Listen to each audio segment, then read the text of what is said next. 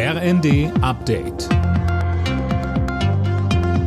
Stündlich neu. Auf den Punkt informiert. Ich bin Tom Husse. Guten Abend. Die Verbraucherpreise in Deutschland sind im August wieder angestiegen. Laut Statistischem Bundesamt waren sie 7,9 Prozent höher als im Vorjahresmonat.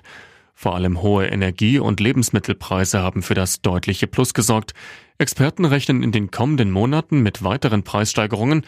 Grund, das 9-Euro-Ticket und der Tankrabatt laufen morgen aus.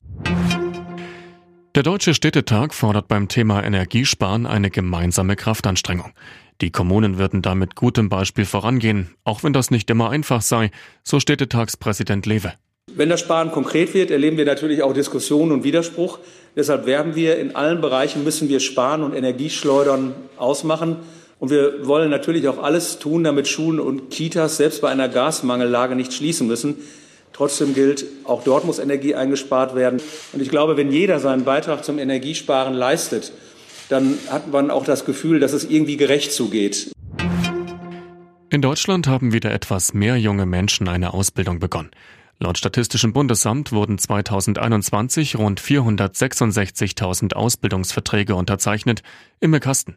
Damit liegt das Plus bei 0,6 Prozent im Vergleich zum Vorjahr. Allerdings das Niveau von vor der Pandemie ist damit nicht erreicht. Und der durch Corona verstärkte Trend langfristig sinkender Azubi-Zahlen setzt sich weiter fort.